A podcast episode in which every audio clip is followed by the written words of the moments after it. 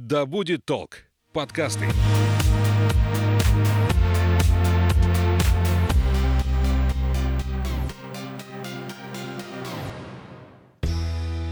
Доброго времени суток! Это подкаст об осознанном туризме и психологии путешествий «Конюх Федоров». Я журналист Александра Михайловская. Вместе с кандидатом географических наук, тревел-коучем Анной Статвой мы выясняем, почему люди отправляются в путешествие и что в этом обретают. Аня, привет. Привет, Саш. У нас сегодня в гостях кандидат биологических наук, старший научный сотрудник научно-исследовательского института природно-очаговых инфекций, опытный турист и путешественник Свердлова Алина. Привет, Алина. Привет. А я объясню, почему у нас такой гость. Рассматривать мы сегодня будем путешествия с точки зрения потенциальных опасностей для организма. Что нужно знать о природе, какие невидимые враги подстерегают нас на каждом шагу и как можно от них защититься. В общем, как уйти в поход здоровым и здоровым же вернуться. Все верно? Да, все верно, но я сразу хочу сказать, что запугивать мы никого не будем. Будем действовать по принципу предупрежден, значит вооружен. Ну давай попробуем попробуем. Алина, у меня первый закономерный вопрос. Чем конкретно ты занимаешься? Ну, как сказала Анна, в настоящее время я тружусь в ней природно-очаговых инфекций и, в частности, в лаборатории паразитологии. Конечно, не только в лабораторной работе, но и в полевых выездах. В полевой сезон обычно весенний, летний мы выезжаем, ну, куда-то на территории Западной Сибири и отслеживаем очаги паразитозов. И дополнительно я продолжаю преподавать в некоторых вузах нашего города. А на выездах этих э, вы что исследуете? Потенциальные опасности для населения? Да, мы отслеживаем очаги, собираем переносчиков, исследуем различные там органы животных, насекомых, ну и составляем списки инфекций, смотрим, какие инфекции в том или ином районе находятся. У нас, кажется, невидимая защита есть, которую угу. мало кто знает. Конечно. Саш, ну вот я знаю Алину как опытного путешественника, и я хочу сказать, что ее такие биологические знания, они очень часто выручали всю группу. И вот в связи с этим у меня вопрос. Алин, скажи, пожалуйста, в каких моментах путешественники часто проявляют беспечность? Прежде чем классифицировать, я бы, наверное, хотела сказать, что поход все таки это мероприятие повышенной опасности. И неважно, куда вы едете, мы все равно в природе сталкиваемся с теми или иными опасностями. Возможны травмы различного характера, возможны тепловые солнечные удары, возможны обострения хронических заболеваний, Возможно, конечно, отравление. А поход — это всегда горелка или костер, поэтому возможно ожоги. Так о каких опасностях а, не знают? Вот э, где чаще всего сталкиваются с тем, что не предусмотрели? А, ну, если рассматривать отравление, то сталкиваемся мы с тем, что люди идут, видят красивую ягоду, которая кажется им очень аппетитной, и они ее съедают, совершенно не представляя, что это за ягода. Причем это делают не дети, а взрослые люди. Собирают ядовитые растения, которые им кажутся, что это вот хорошие такие растения, которые можно употребить в пищу, там заварить в чай, например. А я рекомендую, конечно, собирать только те грибы, которые вы знаете, и общее правило для растений, э, для грибов это не знаешь, не бери, но оно известно. Причем отравления могут быть так называемой цивилизованной пищей, про которую путешественники вспоминают там спустя три дня. Там пирожок с мясом с поезда остался, товарищи, или там десяток яиц неделю проехал с вами в рюкзаке, и потом вы про него вспомнили. Вот не надо вот этого делать. При таких вот отравлениях э, какой алгоритм действий? Во-первых, не скрывать, потому что у нас взрослые люди всегда все скрывают. Что-то случилось, они никогда ничего не говорят. Ну, первое — это не скрывать, а просто поделиться с товарищем или там с человеком, который выполняет роль, ну, медика, да. Второе — это промыть желудок, конечно. Водой просто? Да, да, ну, да, водой, или можно использовать какие-то солевые растворы, если они есть, марганцовку, если она есть, ну, можно просто водой. Что должно быть в аптечке на этот случай? Когда собираешься в поход, в лес, что обязательно нужно взять с собой? Э, есть э, основная походная аптечка. Она там делится на отсеки. Есть перевязочные материалы, есть блок лекарств от заболеваний желудочно-кишечного тракта, сердечные лекарства, лекарства для заболеваний дыхательной системы и так далее. Но вообще у каждого человека должна быть, конечно, индивидуальная аптечка. Все мы знаем свои слабые места. И, конечно, если мы собираемся в поход, мы должны все-таки эту индивидуальную аптечку для себя собрать. Я и хочу это... сказать, что каждому простому смертному человеку нужно знать только свои слабые места. А вот этот общий список, который обязателен для группы, для этого есть профессионалы, у которых есть вот этот профессиональный список аптечки. И, а, соответственно, есть специально назначенные в группе люди, которые следят за тем, чтобы были все медикаменты по этому списку, за тем, чтобы они были не просрочены. И самое главное, этот человек не обязательно, да, с каким-то высшим там медицинским образованием, он умеет этим пользоваться. Ну, вот я как турист, я же могу поинтересоваться у организатора группы, есть ли аптечка и есть ли человек со знаниями минимальными медицинскими. А вот если вам сказали, что нет аптечки и человека, не ходите в такую группу. Вот я про это Это я вам сразу хочу сказать. это один из критериев выбора э, той группы, с которой я пойду. То есть, если вам говорят э, что-то типа аптечка не нужна, или, человека у нас сами. нет, да, или аптечку собирайте исключительно сами, то однозначно не стоит идти с этими людьми вместе, потому что уже это показатель их непрофессионализма.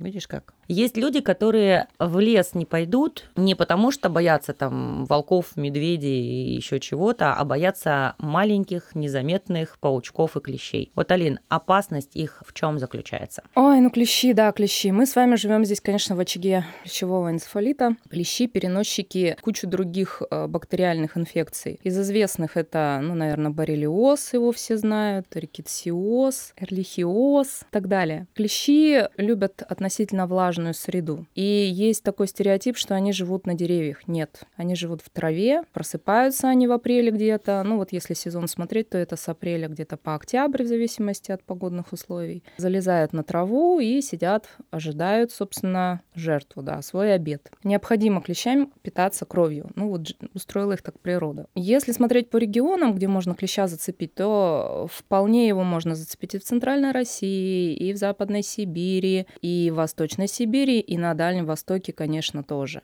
Причем, если рассматривать список районов, где ну, самое большое количество клещей, то на первом ме- месте это, конечно, Алтай. На втором Иркутская область будет. Много их в Восточной Сибири. Кроме того, мы знаем всех иксодовые клещи с красным брюшком, да, я бы сказала. А, но есть еще так называемые луговые клещи. Они такие черно-коричневые с мраморным рисунком, их очень много а, на Алтае. И Вот в этом году мы ездили, когда в мае, мы вот просто их с себя десятками снимали, их очень много. Они также переносят клещевой энцефалит, рикетсиоз и там возвратные всякие клещевые тифы там и так далее. Если он не заражен этими опасными болезнями, он все равно опасен, клещ. Если гипотетически клещ стерильный, в плане того, что там нет ни одного заболевания, как он может быть опасен? Его укус совершенно безболезненен. А, Некоторые люди даже не чувствуют, когда вот он ходит, да, вы знаете же, что клещ, он сразу не кусает, как комар, то есть он какое-то время путешествует по телу и выбирает себе ну, нежные места, да, с хорошим кровоснабжением, где вот он может насытиться. То есть это обычно за ухом, это на- линии роста волос, это подмышечные впадины паховой области, это места под резинкой, белья, например, под резинкой носков. И а, часто я знаю людей, которые вот клещей на себе находили уже э, в поезде. То есть поход закончился, они уже там два дня едут в поезде, и тут просто, ну, видят, что клещ там присосался где-нибудь там в районе головы, предположим. А что делать с клещом, да? Вот если клещ присосался. Ну, во-первых, не нужно паниковать. Я рекомендую купить себе а, такое устройство для выкручивания клеща, которое называется клещедер. Пластиковый, маленький Как гвоздодер, да, выглядит как гвоздодер. есть? Конечно. Да, у нас есть, конечно. Конечно. Причем он там в двух размерах, для больших клещей, для маленьких, и снабжен инструкцией. Что надо помнить? Что вытаскивание клеща дело долгое, то есть не надо его стараться сразу выдернуть. То есть вы должны быть готовы, ну, минут 10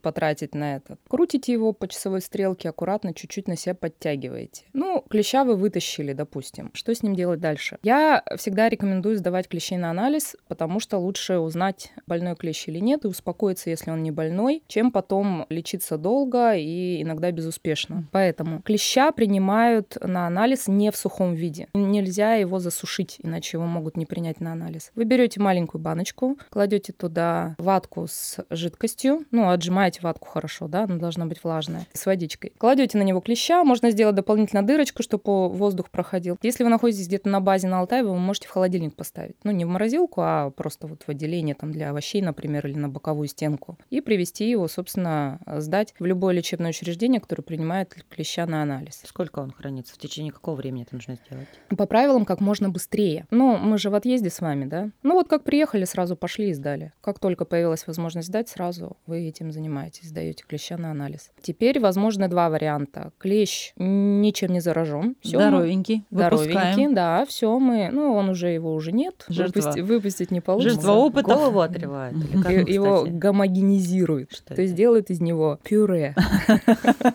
Это будет греть, мне кажется, туриста, которого укусил клещ. Да. Если клещ ничем не заражен, все, выдыхаете, все отлично. Если клещ а, оказался зараженным, что вам нужно сделать? Вам нужно просто записаться на прием к врачу-инфекционисту, потому что он вам назначит лечение. Но прежде он вас отправит сдавать кровь на анализ. И тут надо помнить на самом деле про то, что антитела вырабатываются не сразу. Они вырабатываются в вашей крови спустя какое-то время. Например, боррелиозу три недели, да, клещевому энцефалиту через две неделе только появятся антитела. Поэтому не нужно сразу бежать в регистратуру и требовать, чтобы с вас эту кровь взяли, потому что ничего не найдут. Ну, я понимаю, что жить тяжело с осознанием того, что что-то происходит, но это нужно. Вот такой вот алгоритм действия. Все, все остальное вам назначен врач, полечит вас. Единственное, что я, конечно, рекомендую сделать прививку от клещевого энцефалита, потому что если вы знаете, что вы едете в районы, где живут клещи, и есть возможность быть укушенным, то, конечно, прививку надо делать, учитывая, что дальневосточные клещи, у них большой процент клещевого энцефалита. Они- Большой это сколько? Вот у носят. наших порядка 2%, да, насколько Там я знаю? даже. Там до 20-25, Ого. в зависимости там, от разных источников. И летальных случаев довольно много. А Поэтому вот тоже про это надо знать. К боррелиозу, рикетсиозу и всего остального прививок нет. И если вы заразились боррелиозом, то вам назначат лечение. Ну, он лечится антибиотиками, в общем. Смотрите, клещи, пауки ядовитые, которые у нас есть в стране, но их мало, да? Ну, есть, да, есть. Но есть, особенно в южных районах, да, я так понимаю. Да, да. Ну, если вы поедете в Казахстан, например, в Среднюю Азию, вы можете встретить членистоногих определенных. Это скорпионы. Как узнать, насколько опасен скорпион? Общее правило — это сравнить размер его жал и клешней. Если а, жало и клешни приблизительно одного размера или, наоборот, жало большое, то это вот тот вариант, когда нужно скорпиона бояться, да. Если наоборот, то, конечно, ну, тоже не стоит ему пальцы в клешню засовывать. А вот эти репелленты, э, они помогают? Вообще, ну, есть же... Да, Они успокаивают.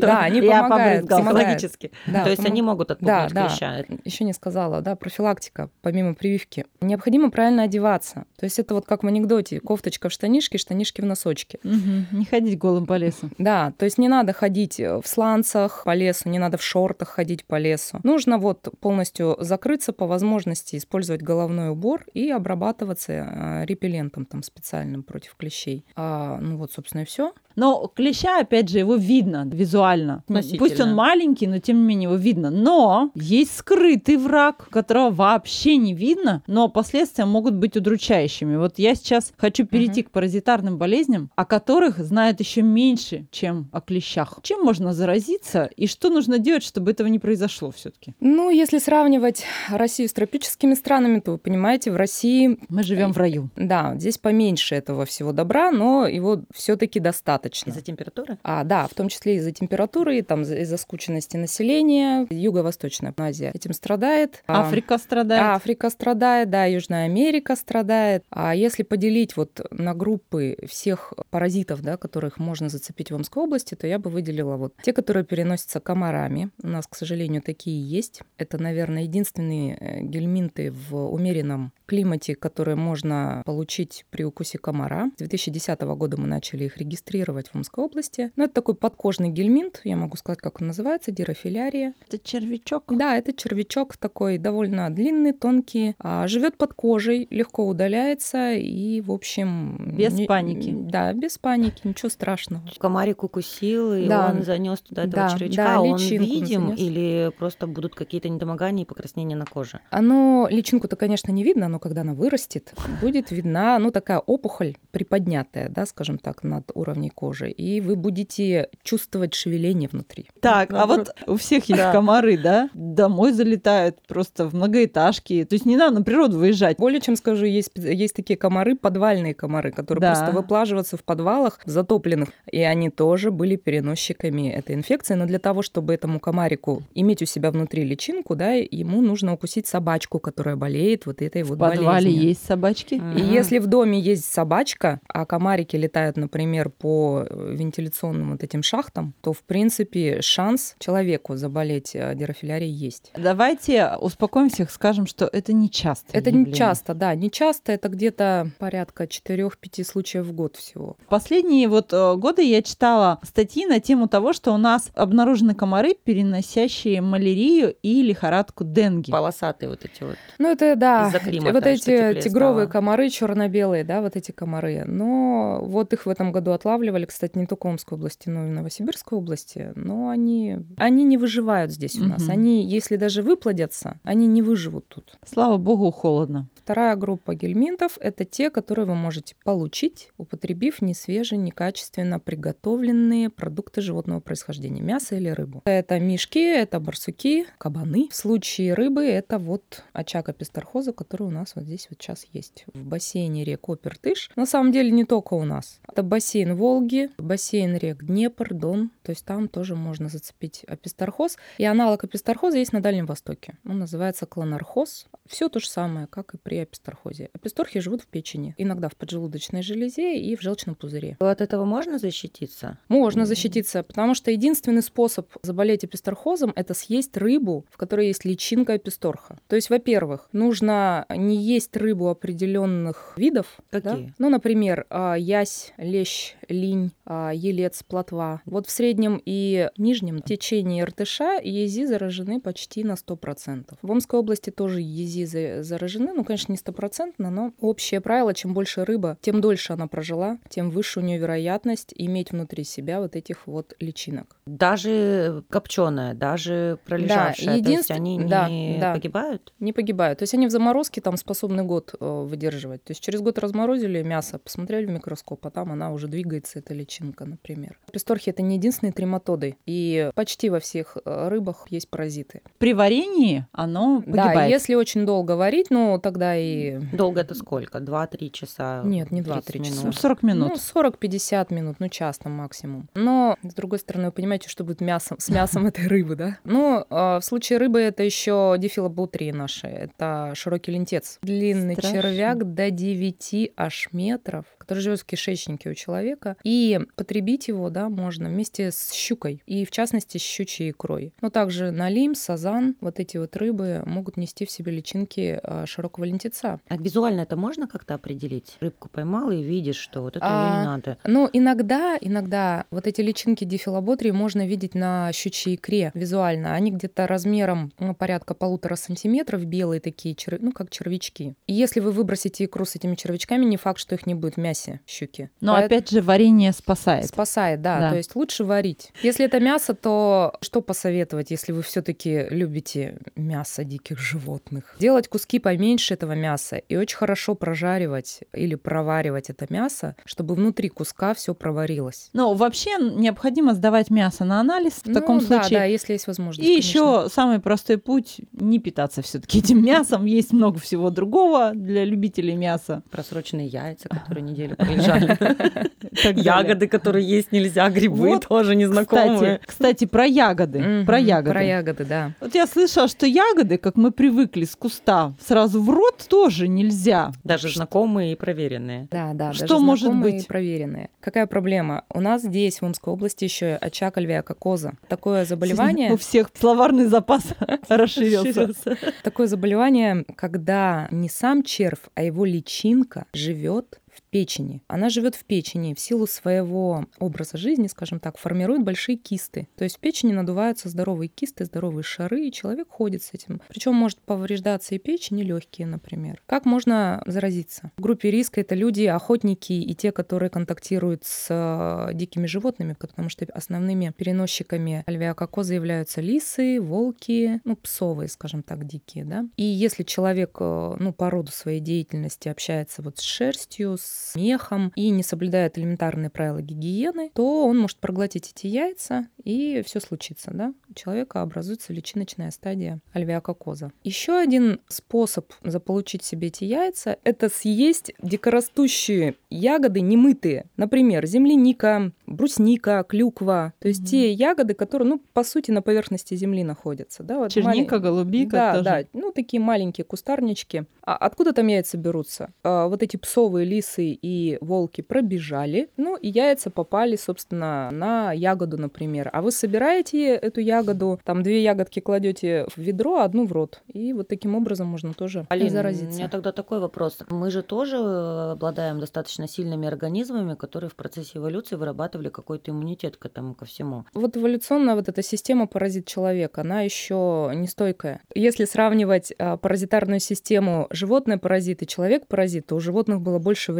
Для эволюции. Да, для эволюции. У И- человека все-таки ее не очень мы. много. Мы относительно молодые, да, молодая система. Поэтому, видимо, толерантность друг к другу не выработалась еще. И чаще всего паразитозы, конечно, приводят к серьезным последствиям. Поэтому их необходимо выявлять раз, их необходимо лечить два по возможности, если это возможно. Необходимо изучать и выявлять очаги, просвещать население и вообще, ну, элементарные правила гигиены. Я турист, я поехала. Ну, во-первых, во-первых, не делать малосолку. То есть все рыбачат, понятно, да? А не делать малосолку. Хорошо проваривать рыбу, хорошо проваривать грибы тоже, их лучше долго варить. Если вы путешествуете вместе с охотниками, очень хорошо проваривать мясо. Не надо делать стейк средней прожарки или с кровью, кровью. да? Потому что потом можно оказаться в инфекционной больнице. Что еще? Ягоду эту, ну, помойте вы ее, прежде чем съесть. А достаточно проточной водой или кипяченой? Ну, вообще нужно очень хорошо промыть ягоду. Понятно,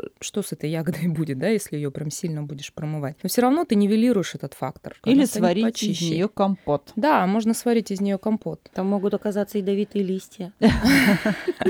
Ну, надо мыть руки, конечно, да. Если вы там с землей контактируете, особенно в городе, где ну, довольно большое количество собак бездомных, да, то, конечно, необходимо мыть руки и следить за детьми, чтобы они в рот там не тянули все, что они подняли. А мойте овощи и фрукты, включая те, которые вы купили на рынке. Такие правила. Все очень просто. Обработка рук э, всякими антисептиками, она необходима? Нет, достаточно Нет, просто помыть. мыть руки с мылом. Ну, кстати, я вот слышала, что с наступлением э, ковида уменьшилось количество отравлений и всяческих других заболеваний за счет того, что люди стали мыть руки. Это Ну правда? да, да, и причем пользоваться специальными вот этими Средствами. средствами, да, бесконечно. Чаще мойте руки. Ну вот сказали мы о том, что опаснее жить в Африке, где-то в Юго-Восточной Азии, то есть в странах с другим климатом. Ну а если на Земле вот абсолютно безопасные места, где ничем нельзя заразиться с точки зрения природных каких-то очагов от животных, от растений. И я бы сказала, что нет. И даже от пингвинов можно заразиться чем-то. Ну, у пингвинов есть свои паразиты, скажем так. Я бы не сказала, что вот на нашем шарике есть какое-то абсолютно безопасное место. Нету. Мы же животные, да, такие, которые создали себе индустриальные, скажем так, человеческие зоопарки. Мы создали для себя город, используем различные инновации, и мы в этой среде чувствуем себя как рыба в воде, да. Вот я всегда думаю, какой-нибудь бы с Папуа Новой Гвинеи товарищ приехал бы в город, мне кажется, он убился бы сразу в первый же день, потому что Ну да. эта среда для него чужеродна. И получилось так, что природная среда для современного человека чужеродна. Мы туда попадаем, и когда, не дай бог, что-то случается, ЧП какое-то, все начинают паниковать, не знают, что делать, хотя, по сути, мы же вышли из природы, мы должны быть ей, ну, конгруентны. Но Но быстро солнце есть и на природе, и э, в городах, но оно может быть опасным. Чем? Солнце, да, солнце. Во-первых, это тепловые солнечные удары. Мы их постоянно наблюдаем на сплавах на Алтае. Вот постоянно. Ну, почему-то это сплавы чаще всего. А, а потому что люди долгое время находятся не в тени, то есть на открытом месте, и сплавляясь по реке, по сути дела, они вот под этими лучами. А как оно проявляется? Солнечный удар – это частный случай теплового удара. При солнечном ударе на человека, на область головы действует высокая температура непосредственно лучей солнца, который попадает. И если при тепловом ударе происходит ну, перегрев организма, повышается температура, человеческий организм уже не способен поддерживать свою температуру, начинает страдать сердечно-сосудистая система, органы ну, потоотделения там, и так далее, почки. То есть человек чувствует себя как при высокой температуре. Он себя чувствует Симптомы плохо, такие. да, да. При солнечном ударе, конечно, страдает нервная система. Это, ну, покраснение кожи. Лица и тела сразу можно заметить. Тошнота. Тошнота, конечно, может быть рвота, мушки перед глазами, резкая слабость, например. То есть человек может потерять сознание. Ну, в этом случае что нужно делать? Ну, нужно остановиться как минимум. А нужно человека вывести, там, допустим, с байдарки, если это случилось на воде, куда-то поместить его в затененное, ну, бессолнечное, да, место максимально, обеспечить приток воздуха, это значит расстегнуть ремни, освободить Спас-жилет. грудь, спас-жилет снять, да, приподнять ему ноги и начинать охлаждать. Ну, это логично, да, человек Ноги перегрелся. приподнять? Ну, можно там какой-нибудь валик положить ему чуть-чуть. под ноги, да. Если человек перегрелся, да, то его, естественно, надо охлаждать. Класть, например, на лоб, на область там головы, а, смоченные вещи, да, например, вы можете его обливать водой. А единственное, что не надо, конечно, если вот он еще стоит вроде, сказать ему иди купайся, не надо так делать, потому что он может уйти навсегда. сознание. Да, он может потерять Всё. сознание, да. Вообще у такого человека должен быть компаньон как минимум до следующего дня. То есть человек, который будет за ним приглядывать, присматривать, потому что через какое-то время человек может потерять сознание. Ну, как правило, такому человеку дают отдых, он лежит, его охлаждают, пьет воду, и на следующее утро ему хорошо, все, все хорошо и в порядке. Тепловые удары у нас обычно случались, когда вот, например, утром человек встал, ну, холодно утром, да, все одеты там во флисе, например, сверху еще куртка. Вот в таком же состоянии он садится в байдарку, например, и вот плывет до вечера. Температура в течение дня меняется. И, естественно, где-то в середине дня она может сильно повыситься, а человеку лень раздеваться. Ну, вроде как все равно же еще будет холодно, да? Мгм. Ну, потерплю. Ну, в итоге вот заканчивается тепловым ударом. Самый главный постулат здесь нужно быть одетым по погоде. Такое выражение Мгм. есть, да? То есть жарко, снимите с себя лишнее. Избегать солнечных ожогов очень просто. Это закрытые участки тела. Я не говорю про крем, просто наденьте на себя белую рубашку. То есть вам будет и не жарко, и вы никогда не получите этот ожог. Ну, еще, конечно, это головные уборы, потому что я знаю людей, которые не любят носить головные уборы. Головной убор должен быть хорошо вентилируемый, не надо во флисовой шапке плыть. И- 30 и- градусов. 30 градусов, да. И, конечно, нужно его постоянно мочить. Ну, вода, благо, рядом, если это сплав. Когда сильно было жарко на Алтае, мы просто заныривали в одежде, плыли в ней, пока она не высыхала, и снова заныривали. То есть вот так можно делать. Таким образом охлаждаться. По поводу солнечных ожогов, тоже каждый год я на это смотрю. Причем каждый год людям говорят, не надо загорать в течение ходового дня. Ну, во-первых, все знают, что с 11 до 16 загорать нельзя. Пожалуйста, загорайте на дневках, но опять же не в это время. Если все дорываются до дневки, то это все красные спины, люди хорошо позагорали. Потом, если я говорю, подумайте о том, что вам на этих плечах рюкзак нести, например. Загорайте после 16.00. Используйте солнцезащитный крем. А солнцезащитные очки, вот особенно на воде, я слышала, что солнце там в разы опаснее для глаз. Конечно, потому что отражается все от водной поверхности. Да, солнцезащитные очки обязательно. Бальзам для губ обязательно. Если вы идете куда-то на восхождение, не забывайте, что у вас есть уши и губы, которые тоже надо смазывать, потому Которые что ужасно обгорают, и потом это боль страшная. а- обгоревшие губы это нечто просто. Да, вот Аня знает. Это, это ужасно. Но я видела людей, которые получали очень серьезные солнечные ожоги, вплоть до того, что они вообще не могли ходить. Их в прямом смысле слова на руках заносили там на сплавсредство. Алин, почему важно на природе обрабатывать мозоли и ранки, полученные там от порезов, еще чего-то? Потому что вот эти вот открытые ранки, да, дефекты кожи, они соприкасаются с окружающей средой, и выше вероятность просто, ну, что-то зацепить. Ну, мозоли — это вообще отдельная песня, да, для людей, которые ходят в пешие походы, это просто боль. Это Мозоль. опасность. Ну, это опасность, да. Если ее не обработать, если э, проигнорировать, да, и там преодолевать свою боль, а, и все равно продолжать идти, что может произойти? Ну, воспалиться просто это место. Будет Л- сильное воспаление. Отвалится. Ну, будет просто такая кратерообразная ямка, язва, которая будет очень долго заживать. Я это неоднократно видела. Поэтому мозоли надо заливать, собственно, дезинфицирующей жидкостью, зеленкой. Никогда их не, Перекись. не лопать, не надо перекисью. Никогда их не лопать, потому что я знаю некоторые индивиды, которые вот эти все подушки себе Мгм. просто прокалывают. Нельзя это делать ни в коем случае. И лучше, когда вы заклеили в течение дня мозоль, если это, конечно, не пластырь компит, который оторвать невозможно, но он проницаем для воздуха, здесь ничего страшного. Но если вы там себе подушку сделали приличную, да, из чего-то там, то ее на ночь отклеить, чтобы мозоль подсохла. То есть не надо спать с ней. Все. Ань, у меня вопрос к тебе как к travel-коучу, человеку, который еще и психологию туристов рассматривает. Человек боится. Боится идти в лес, в поход. Наслушался этого всего, посмотрел ролики на ютубе, укусил клещ где-то там в детстве или кого-то из знакомых. Человек просто испытывает страх. Вот как пересмотреть свое отношение к опасностям в природе туристу? У нас просто есть подружка, которая которая ходит в поход с браслетом, где написано «Don't panic». Она его надевает только в поход. И мы говорим, на браслет, на браслет, посмотри. Значит, это страшно. Мы говорим, смотри, смотри на браслет, да. Ну, во-первых, самый главный вопрос. Хочет ли он преодолеть этот страх, этот человек? Ну ладно, хочет. На мой взгляд, здесь самое главное рационально подходить к этому вопросу. Мы сказали, предупрежден, значит вооружен. Узнавать как можно больше об опасностях и уметь на основе этих знаний вычленять опасности мнимые, когда мы ну, откровенно что-то преувеличиваем и считаем, что если нас укусил клещ, мы завтра умрем, да, и все начинаем биться в истерике. Такие случаи есть. Я серьезно говорю, я это видела своими глазами. И понимать явные опасности. То есть, что действительно после этого могут быть такие-такие последствия, и я должен сделать вот это, это, это, чтобы не допустить, например, то же самое заражение, вот то, о чем сегодня говорила Алина. То есть всегда проще заниматься профилактикой, да, чем потом устранением последствий, ну, в частности, лечением. Очень часто, здесь еще психологический, конечно, момент, с человеком случается то, чего он действительно боится. Я видела тоже таких людей, которых клещи кусали именно потому, что они жутко боялись. То есть никого из группы не кусают, и только вот этого Хорошо одетого, пробрызганного. да, но паникующего человека. То есть вот этот психологический фактор, он, как ни крути, имеет место быть. Вот наши страхи, они, с одной стороны, нас оберегают, а с другой стороны, когда они чрезмерные, так скажем, они играют с нами злую шутку.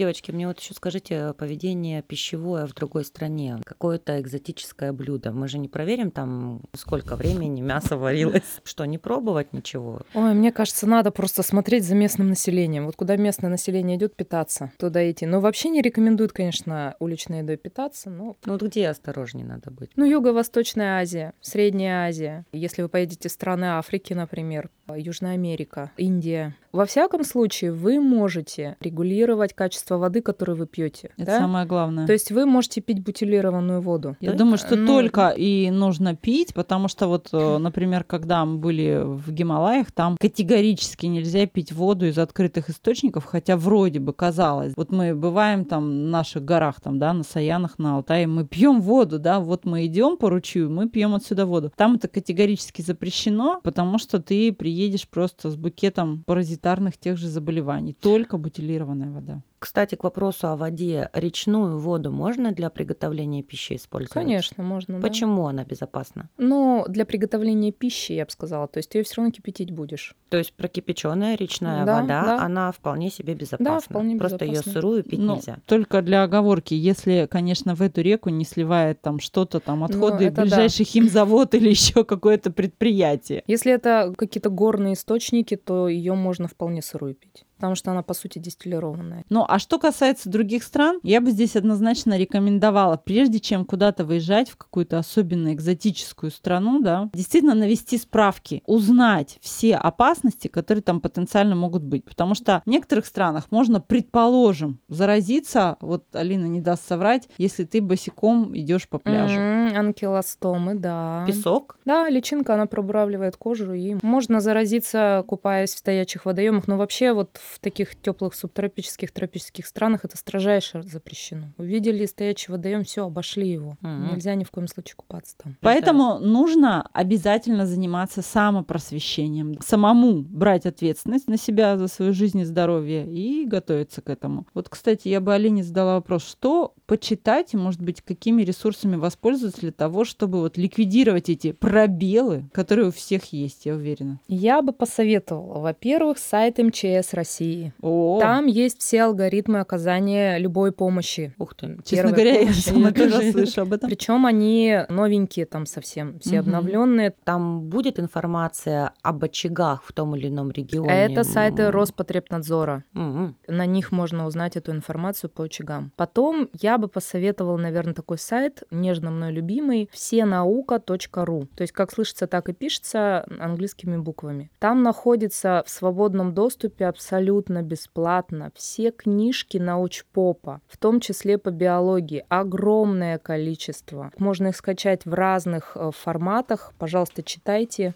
Еще раз повторюсь, абсолютно бесплатно. Научпоп довольно дорогой. Но если вы хотите про паразитов почитать, почитайте книгу Карла Циммера «Паразиты». Если вы хотите узнать что-то про медведей, почитайте книгу Михаила Кречмара «Мохнатый бог». Понятно, да. Понятно, да? У меня есть, Даже тебя у меня есть сегодня. индивидуальный просветитель. Мне кажется, мега полезный подкаст у нас получился сегодня. После него все поймут, что жить страшно. поехать никуда никто не поедет. А, товарищи, а кто сидит дома, тому комары. Это подкаст об осознанном туризме и психологии путешествий. Конюх Федоров. Аня. Сегодня у нас в гостях был супер человек, потому что человек не только опытный путешественник и турист, но и самое главное, человек с огромным багажом знаний в области биологии, кандидат биологических наук и старший научный сотрудник НИИ природно-очаговых инфекций. Человек, который знает все о паразитах. Ценный сотрудник любой группе. Будет ходить и говорить, не ешь, не трогай мои руки. Да, неправда. Путешествуйте и будьте счастливы.